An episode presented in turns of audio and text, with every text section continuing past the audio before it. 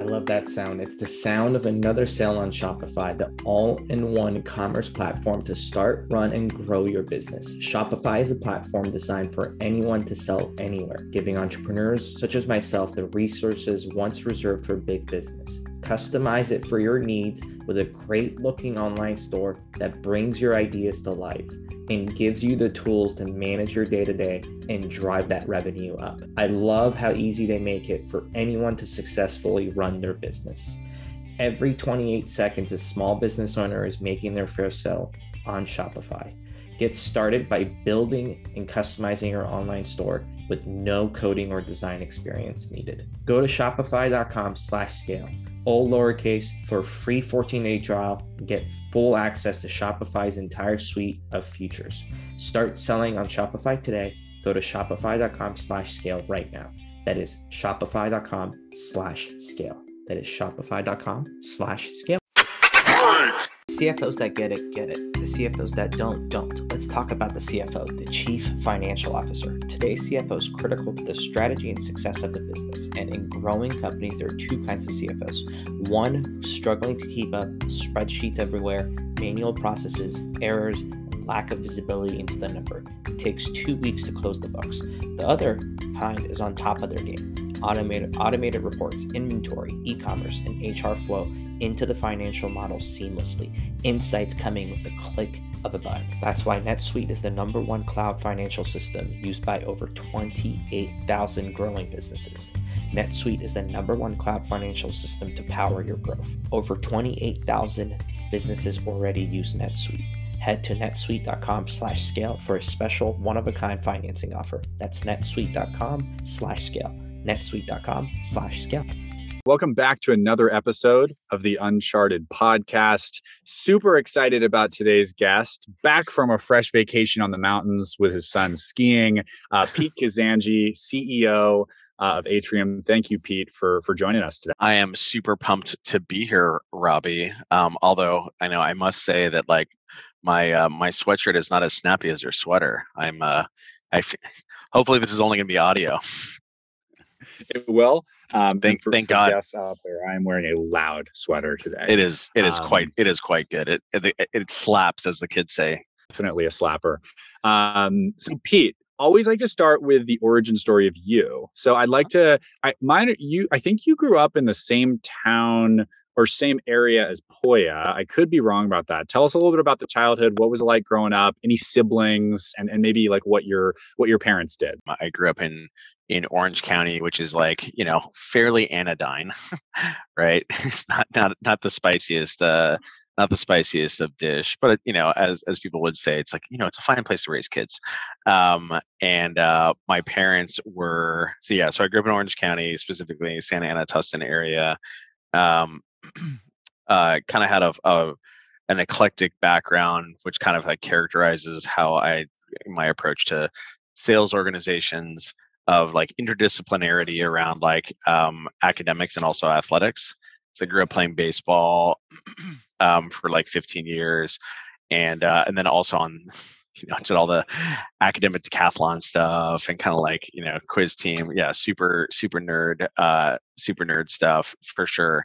And then um, yeah, little brother Mike, who is four years younger than me. Um, my dad's a you know mechanical engineer by by background, aerospace engineer who also ran a, a civil engineering lab at uh, in at UC Irvine, and then my mom is a teacher and then also a professor of education. He actually taught in the education department of Chapman, which is where I think uh, Poya went to undergrad, if I recall correctly. Anyway, so like the, I think the all of this kind of like points to where I ended up like landing in life, which was like a mixture of um, process, kind of like systems orientation crossed with like a human component and uh, kind of like a persuasive component. Uh, ended up going to undergrad, like moved up to Northern California to go to undergrad at Stanford, and then just kind of ended up hanging out after that.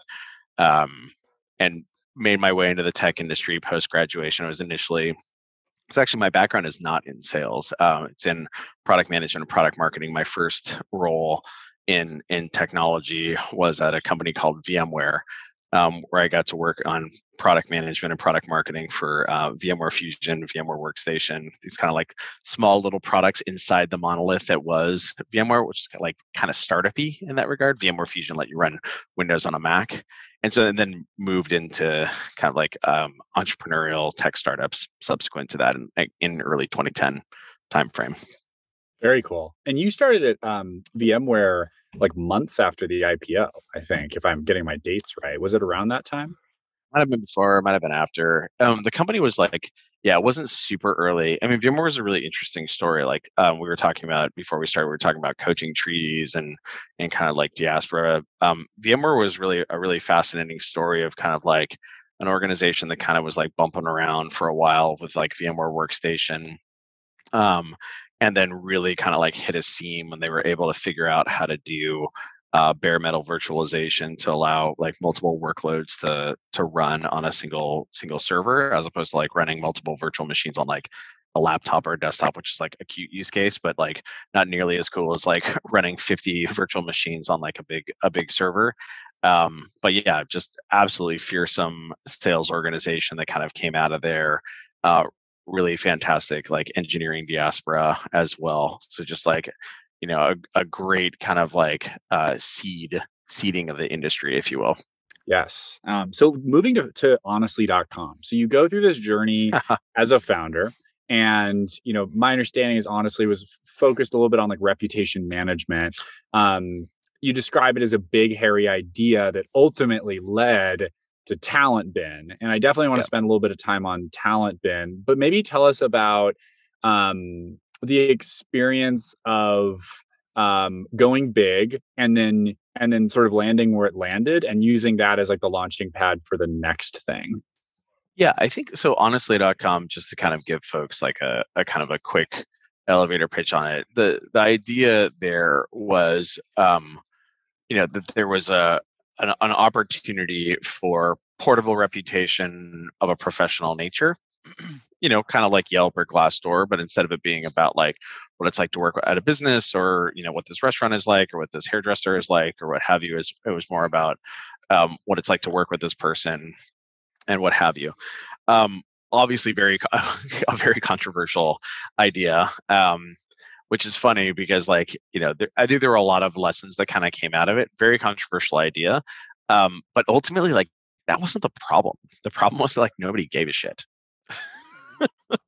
It was just a bad idea right? It was like like it was one of those things so josh kopelman um, is uh you know the founder of first round capital. He's got this really great blog post called uh, the domino rally business model where it's one of those things where you know um, oftentimes like entrepreneurs fall into this this trap of like wouldn't it be cool if? And they imagine this like future vision of like the the world without kind of thinking about like what are the steps that we're going to take in order to get there and like can the like will the first step work on the path to getting there? Because if it's not gonna you're not gonna get there right? And so like the biggest problem with honestly.com was not like everyone it was like super controversial and like we were on the today show and all this like insane stuff and people were like, "Oh my god, it's gonna be bedlam! It's gonna be crazy!" And like it just was like, it was just crickets, right? Because ultimately, like there are a number of problems associated with the idea that you know Yelp, you know, a, a restaurant or a hairdresser has like hundreds of clients, right? Like so. It, you only need if you want if you need to get like 10 reviews or 20 reviews like your hit rate is doesn't have to be very high in order to do that same with like Glassdoor working at a, a company or whatever. If you think about the number of humans that a given like an individual works with, it's like not super large unless of course like you're a salesperson right? But even then it's like so that's the first problem. And the second problem is like people hate to write. People hate to like create content right? Um and and this is why you see things like you know instagram is so successful or snapchat is so successful a because they get the social dyna- dynamics correctly but also like the the like the overhead associated with creating content is literally just take a picture. Yeah makes makes perfect sense. And as you went on to TalentBin um like talk to us a little bit about like it, it like what you learned from your first journey that you think you brought over to TalentBin or do you think it was just a it was just a better idea? That's why it uh, worked No, I, I, think it was. Well, I think with TalentBin, we actually did entrepreneurship the, the correct way, which is as opposed to saying like, wouldn't it be cool if we started with a problem that we were trying to solve, and then unpack like, okay, what were the mechanisms by which to do that, right? So, so TalentBin was the same cap table as Honestly.com. So we raised, I forget how much we raised. We raised like you know one or two million dollars from first round capital and Charles River Ventures for Honestly.com, and then. Um, you know, like we, six months later or like nine months later, we pivoted out of honestly.com and we were like, okay, cool, like back to the drawing board. And we're like, okay, well, we're like part of the way, like part of the problem that we're attacking here is like how to help organizations hire better. But rather than it being like down funnel of like, hey, is this somebody that I want to work with? Well, what about like the up funnel piece like can we identify talented people? Can we engage with them et cetera and so we actually just we we did the work that you're supposed to do like from an entrepreneurship standpoint that like eric ries and steve blank talk about in their various books so lean startup or startups owners manuals in the case of steve blank. And like we did customer development interviews right? We talked with people and we're like cool like what's your biggest problem right now associated with um associated with recruiting? So we talked with like you know dozens and dozens and dozens of heads of recruiting and what have you and, and like very quickly it became obvious that people are like well you know we have challenges around like identifying people based on their skill sets on linkedin. This was about a decade ago so linkedin hadn't gotten um, the kind of skill tagging flywheel going yet so there there's a really big problem associated with like um, profile recall on on linkedin like you'd have title information but not skill profile information particularly important for engineering uh, candidates. So that was a really big problem. And then the secondary big problem is like, yeah, you know, even if we can identify these people, like getting into contact with them is really tough because nobody pays attention to their LinkedIn messages, et cetera, especially engineers. Oh, okay. Well, how do you how do you do that? Like, how do you solve that right now? Oh, well, like, you know, we manually go through GitHub, we manually go through Stack Overflow, we try to go through Meetup, you know, things, and then we try to like find their email address using a variety of ways. Oh, okay, interesting. Well, what if we crawled all that data and like, you know, combined it into a into a profile. So you can search that. Oh, yeah, that'd be cool. That would save me a ton of time. Like I wouldn't have to manually go through GitHub, which is not designed for this. Okay, cool. Like we'll go ahead and prototype that and see if it's useful for you and like actually makes you faster. Oh my gosh, look at this. The engineers respond to their emails. like not all of them, but like way more than LinkedIn. Okay, well, sounds like like we've got a, a 10x way, a better way of doing this. Great. Like so that eh, I mean that's like how you're supposed to do high tech entrepreneurship. Start with the problem think about how you can like you know start with the problem figure out like what the existing solutions are why they're unsatisfactory how big the problem is all those sort of things and then see if you can use your uh, you know your creativity to kind of like fit technology up against that in a way that that's going to make that like 10x better for that for that person and then charge them for that hey yeah it's a it's a win-win combo i actually did not realize TalentBin came as a result of the honesty thing. I didn't realize it was a pivot. Um, totally. But with that said, one of the things I've really admired um, about UP from from the sidelines is some of the folks that have gotten over the years, um, where on paper at the time that you hired them weren't the most obvious candidates, have gone on to do some exceptional things for some amazing companies. Uh, whether it's a, as a head of sales, some of them as a CEO, some of them as a founder. So, talk to us a little bit about like what's your framework? What's your strategy about like recruiting onboarding coaching training some of these folks? Because I, I like if you do it once i'm like okay maybe that person's getting lucky unlucky yeah. but if you've done it a dozen times that's a different that's a different playbook. So share us a little bit about your wisdom there. Yeah for sure. And i um i, I think all of this um and like this this kind of came out of my experience at talentbin where we're kind of like making it up as we as we went along. But I think a lot of it really just kind of keys off of the thing, I, the joke I was saying earlier to Robbie about like if you combine like process excellence with like human excellence, um, whether that's like teaching people, like teaching people, but teaching them in a, in a process excellence fashion to like make them more successful, or managing people, but managing them in a process process excellent uh, capacity, or or recruiting people and doing it in a process excellent way um, that allows you to authenticate acumen and, and what have you. So I think that there's a couple of things there. One is from a recruiting standpoint. Um, I've always been a really big fan of what I like to call um, job simulation. Um, and essentially, what that is is it's like, don't tell me like don't tell me what you're good at don't tell me that you know like your stories about xyz show me and i think this is something that you can um, that sales really kind of like lends itself to but even like outside of sales like don't don't tell me um like don't don't try to you know figure out if somebody has like high attention to detail by like trying to figure out if they have typos in their resume or whatever like give them a written intake give them a dozen a dozen questions for them to answer like in a google doc and and see if like do they actually execute on it? You'd be shocked. 50% of people don't actually execute on a written intake. Like cool you just dodged a bullet. Like do they half-ass it right? Is it like one word answers? Is it full of typos? So and you can apply those like to a written intake to a sales simulation from a you know disco and demo standpoint. So that's one of the the, the things that we we started doing kind of early on.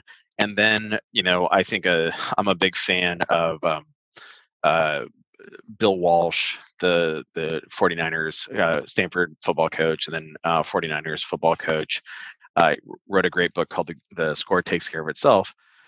And so one of the things that bill walsh would always talk about is like this notion of like the standard of excellence right? Um, and the reason why it's really important is because like it's very difficult to control outcomes and this is very this is really related to sales management and also data driven sales management. It's very difficult to control outcomes but what you can do is you can control inputs um, and and so if you control those inputs and you make sure that you're engaging in a high like a high quantity of high quality um, execution whether it's like you're the right guard on the offensive line and literally all you do is just like block the hell out of your dude every single time on every single snap. You just block the hell out of your dude and you do it really good every time. Or, you know, if you're an SDR and literally all you do is like every time you start a sequence, you just do a really great job on that first touch, right? Or as an account executive, like, you know, before your meeting, you do a good job of pre-call planning. And so I think that by um, it's kind of like the, it's like the Steve Jobs thing of like you know paint behind the refrigerator nobody's going to see it but like you know you're going to know and so if you can instill that culture what it does it just makes it such that people aren't going through the emotion and so like you combine you filter good talent coming in like the way that we were describing and then you put them in a gymnasium environment like that with other like-minded folks and then just you know and then everybody kind of holds each other accountable and you end up with like a championship team and so, yeah, and you're totally right, Poya. Like, I mean, the folks who have come out of TalentBin are just like, I mean, they're just like total ass kickers. It's amazing, and I'm really looking forward to that being the case with with Atrium as well. Because in our case, like to use the TalentBin example, like you know, um, Rob Perez is the is the VP of sales at SecurityPal, and like he used to be like the head of the West Coast sales organization at Drift, and he was the first sales leader at Chorus, and like Pukar Hamal, who was a BDR at um, at TalentBin and then an AE there, runs SecurityPal. And like Manny Ortega was the first sales ops guy at uh out, out outreach and now he like runs sales operations at redis labs and he's like a total killer and then brad snyder is the is vp of commercial sales over at redis labs. So like even though it was like kind of a we never really got to scale because we got acquired by monster in 2014 before the organization was too big but like it's you know it's definitely a mighty little uh, mighty little squad and this is something I'm really excited about as relates to Atrium because in our case, you know, we make data driven sales management software. And so literally all my account executives do is like spend all day long selling sales management excellence to sales managers. And so like like we are the sales excellence organization, not just from a software standpoint, and but I'm really looking forward to like I've implemented that same um, standard of excellence and kind of like mutually accountable culture here and my you know my my hypothesis is that you know fast forward 10 years from now and there's going to be this like crazy atrium sales management like coaching tree in diaspora because of that like gymnasium behavior crossed with the fact that like literally what we do is we like we, we sell sales management excellence right? Data driven sales management excellence. Obviously there's a lot more to manage management than or sales management than just you know the data component to it but it's like a non-trivial component.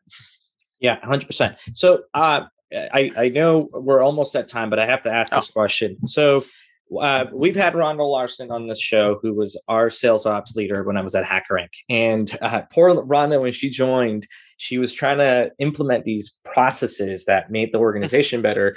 And me, as the stubborn AE, pushed back consistently. Fast forward, uh, I move into management and I'm like, why the heck did I have this belief? Right. And this happens all the time. I'm not the only person. Right. Um, so I guess what have you seen work really well when you're trying to put these data driven best practices or, or, healthy practices, I should say.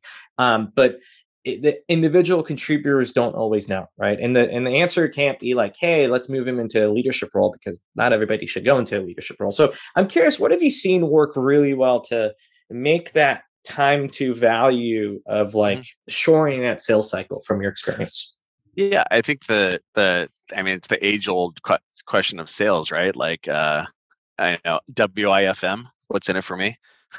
so like what's what's what's in it for the for the rep there, right? And so you know, this is why when people say like, "Oh, yeah, the CRM is like useless for the AE or whatever," it's only for a management role. That's actually like total bullshit. You're just using it wrong, right? So one of the things we like to say is that like a CRM can be, um, you know, a to-do list, a report card, or a or a crystal ball you know, AEs don't really care about the crystal ball component of it for like forecasting. They, they don't really care about it from a um, a report card standpoint. Like we as managers care about it from a report card standpoint, like scorecarding and you, you doing data driven sales management. But AEs really care about it from a to do list standpoint. Like, hey man, here's your like 40 ops right now, and here are the 10 that you haven't touched in like seven days. Oh damn. right like and and the same data that apply or like hey man you know you're um your customer facing meeting volume is off as compared to like all of your peers in the trailing 30 days like that's going to bite you right? Like let's get ahead of that. Um, and so if you can you can and this is why we, we describe atrium as data driven sales management software that literally exists to help managers use data to improve team performance. And the way that you improve rep and team performance is by changing behavior on issues before they become big problems. And so, you know, that's just the crux of management. So if you can make it clear to folks like, hey, this is going to make you successful because we all agree that you should probably be in touch with these 10 opportunities right here that you haven't been touched in 15 days. Like this is a non-controversial claim. Cool. And then moreover, right, we we should be concerned about the fact that like you're not engaging in sufficient prospecting activity here. Like and that's going to hose you this far out because look at the look at the relationship with everybody else. Oh okay got it right? Yeah. No it's well said. Pete this is um it, it's it's a good synopsis too just of like how much you've given i think to the community from the companies you've started the communities you've built the book you wrote what you're working on now today. So much of it comes from personal experience and you've always had this kind of this position of like give first and, and ask later and i think that's also just like a big part of your personality. Um, we've got i've got a hundred more questions i'd love to ask but um, but we always like to finish with with one specific question and i'd love to ask you this one because you've had um, such an interesting journey through entrepreneurship and these companies you've built and started and played a part in um, and also in like the education realm as well, which probably goes all the way back to your mom and the, and just kind of how you grew up and how important that was in the household. And the question is like, if you were to go back in time, um, you know, maybe walk out to the diamond when you're on the pitching mound in, in uh, Orange County and like give yourself a piece of advice, looking back on the journey. What's what's like one piece of advice, something you tell your younger self? Yeah, I think in general, the as I've gotten older, the thing I've appreciated more and more is like just start, just start, right? Like but have a bias to, to action as much as possible. Um, and like I talk about this as relates to, you know, getting a data driven sales management like harness in place like oh man we got to talk about all the metrics. No man just start counting meetings. Just start counting meetings on a whiteboard. Just start right?